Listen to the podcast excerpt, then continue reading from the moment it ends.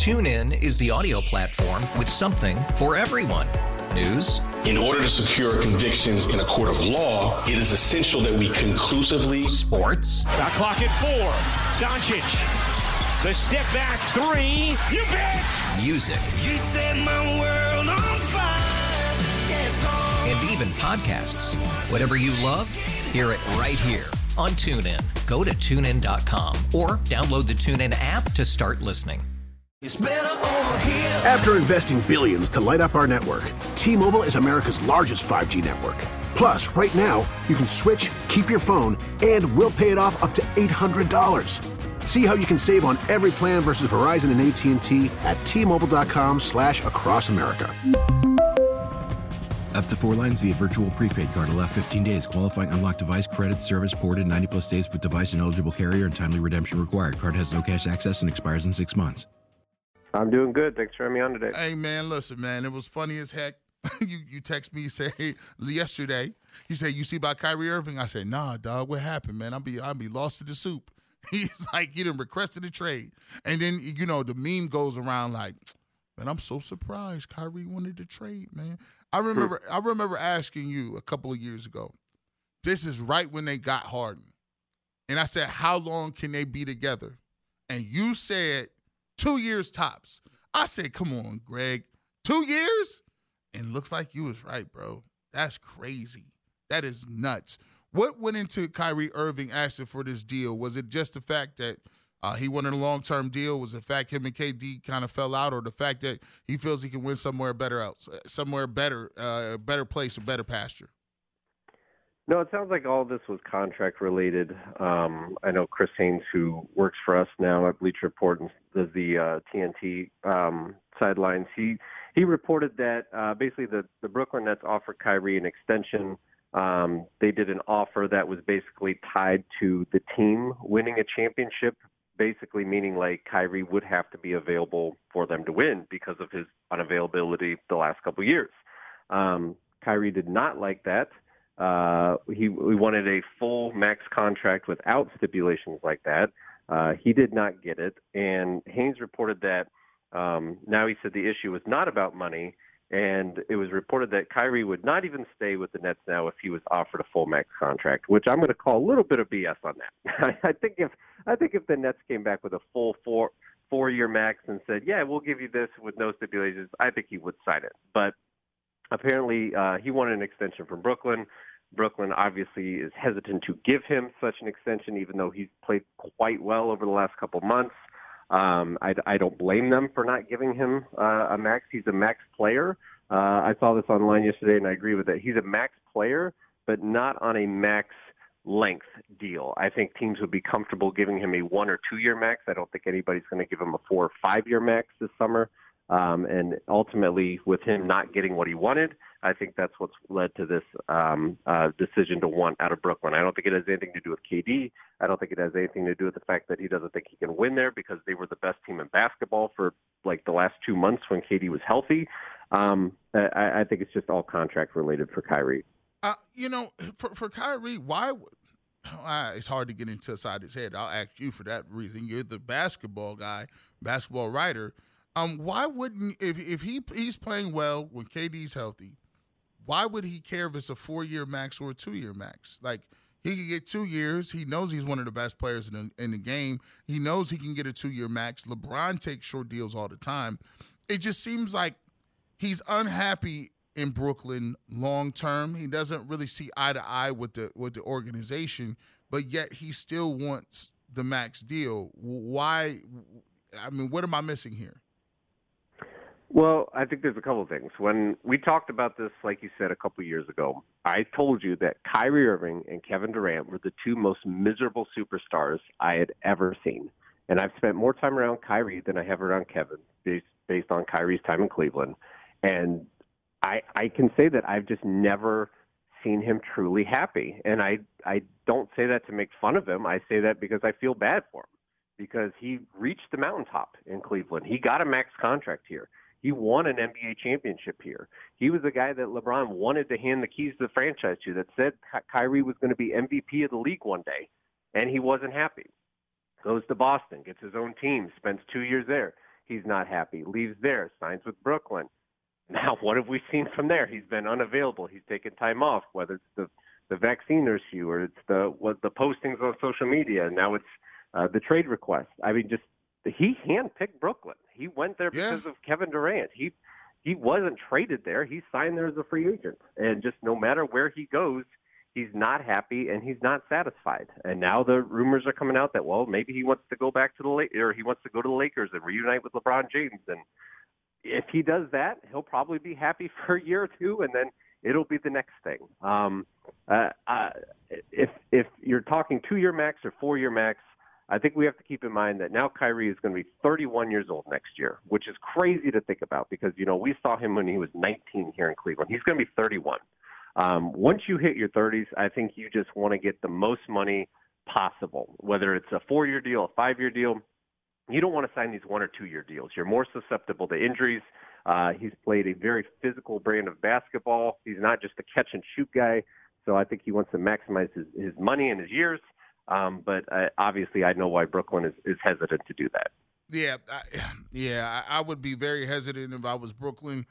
Um, I just don't think um, from a standpoint of I, I don't think I could trust him um, to, to play all the games, whether or not – I don't think I could trust him to, to, for him to tell me if he was injured or not um, because, I mean, he threatened to say, I'm going to – if you don't trade me, I'm going to threaten to have elective surgery. I'm like, oh, note to self, uh, Kyrie is down for the elective surgery. I don't know if I can get down with that, bro, especially um, from a standpoint of Kevin Durant. I mean, I, I, how do you explain these guys' relationships? Because – now, if they do trade him, um, you'd end up. I think the piece that they would get back from, um, you know, back from you know the Lakers would be uh, Westbrook. At one point, you know, you got Westbrook and Durant. They were teammates. I mean, Westbrook and Harden were teammates twice, right? You you think it works? Westbrook and and excuse me, Kyrie or Kyrie and and Durant are really good friends. I thought that Durant was really good friends with Harden. How do you explain their relationships as these guys move in and out? And, and if they did have Westbrook, could Westbrook and Durant coincide at this point? I, I would be shocked if this was a two-team trade, if it was just Brooklyn and the Lakers, because obviously if you want to get Kyrie, he's a guy that's making about thirty-six million dollars. Um, the only way you do that is if you trade uh, Anthony Davis or you trade Russell Westbrook, and they're not going to trade Anthony Davis for Kyrie Irving. That is one hundred percent not going to happen. So it would have to be using Westbrook's contract. I, I don't think the Nets would have interest in that. I think that's something that Kevin Durant wouldn't have interest in. I don't think Russell Westbrook would want to play with Kevin Durant. I just don't think that'd be a good situation for anybody involved. Um, and you, at this point, you've got to keep Kevin Durant happy, because if you're losing Kyrie Irving, you've got to get some pre- premium talent back in return. You're not just going to trade him for scraps, because even if you fear for him losing or leaving in free agency this offseason, you can still do a sign-in trade. You can still get something back for him. So uh, if you're just doing it to get Russell Westbrook, uh, that's not going to keep Kevin Durant happy. So I would think it would have to be a three-team trade where you'd have to find a third partner where Westbrook would go to that third team. You would get another point guard back or another premium talent back in place of Kyrie to keep this team competitive, because the Nets are good. The Nets are a good team when everybody is healthy and everybody is on the floor. Like I said, they had the best record, the best net rating over like a month and a half span when Kyrie was available and, and K D was available. And they have shooters and they have depth and they have veteran talent on that team. Um, so I, I, I cannot fathom that it would be a two-team trade with Westbrook reuniting with Kevin Durant. I think they'd almost certainly have to find a third team to get involved. Uh, talking to Greg Schwartz of the Bleacher Report on the North Homestead Chrysler Jeep Dodge Ram hotline. Uh, let's pivot a little bit and get to the Cleveland Cavaliers. Um, you know, you, you have the melee. You look at, um, you know, uh, you, what the situation happened with the Memphis Grizzlies. The Cavs, uh, you know, came out after, you know, after that kind of ejection of, of Donovan Mitchell. It looks like they're, they're playing, they play with a little more oomph. They play with a little more uh, ag- aggressiveness. Um, you know, me and Earl have been going back and forth with it today uh, in terms of, um, you know, this Cavaliers team and whether or not they're meeting expectations. Um, as, as constituted, um, where do you see them in the East? And do you think that the Cavs um, are in danger of not winning a first-round playoff game, uh, given that, you know, possibly they play one of the, the top teams if they move down to the to fifth or sixth. Yeah, so I think it's really important that the Cavaliers end up with the four seed. I think that, that before the season, that's where I projected them to be. I had Boston, Milwaukee, Philly all ahead of them. Those three teams are. Brooklyn, obviously, we don't know what they're going to look like moving forward if they trade Kyrie.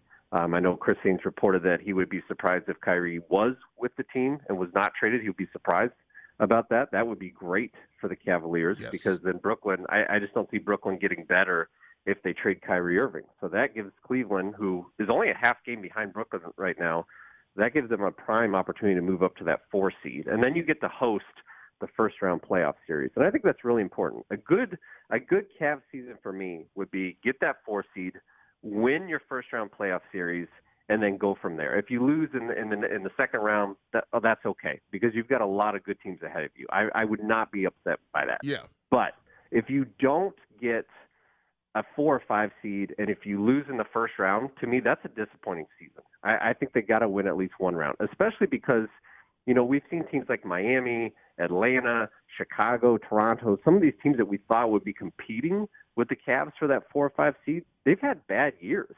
And they've, they've I mean, some of those teams might not even make the playoffs. So for Cleveland, I, I think that's your goal. You got to be the four seed. You got to win a playoff series. And especially now with Brooklyn kind of in disarray, uh, this is a prime opportunity. The only thing I'll, I'll say this, too, about the Cavs, they have seven games between now and the All-Star break. The next six games that they play are all against teams that are below five hundred. Some of those teams, like your Detroits, uh, your San Antonios, are not even trying to win. And then you have a New Orleans team that's lost ten games in a row. So you have a very favorable schedule going in the All-Star break. But when you come back, that schedule gets a lot harder. So for me, this is the time for the Cavs to try to make that leap up into the four seed and, and really gain a couple games on the competition. Yeah, I, I think uh, I, I think so too. I, you know, I look at some of those teams and they haven't played very well against subpar five hundred teams. What do you make of that? I mean, one of the worst losses I've, uh, losses I've seen is not the fact that the Cavs are losing to teams that are great, right, or good teams, right? It's it's the fact that you the O K C loss, horrible loss. You you look at one of the worst losses I've ever seen was the Golden State Warriors loss, and it's just like, it's it, what do you make of of those losses to those teams where it's just like, oh my goodness, we lost to them?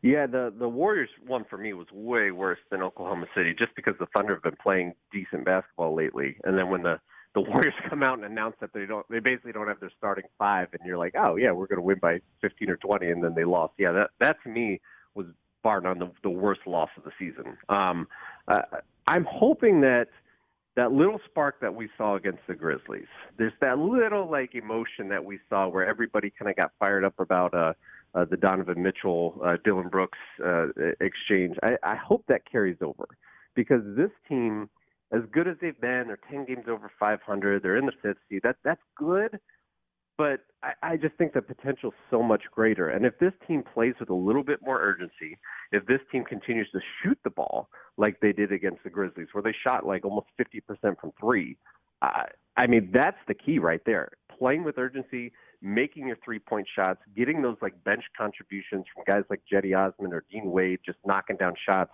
Um, because this starting five, all of a sudden, is pretty good with Isaac Okoro in it. And, and he looked lost at the beginning of the year, and he's just looked so much better lately. So uh, to me, I, I'm hoping that that kind of spark carries over from Memphis, because if they play like that, especially against these, you know, teams that aren't real great coming up, um, they really could go on a six or seven game winning streak before, um, before the All-Star break.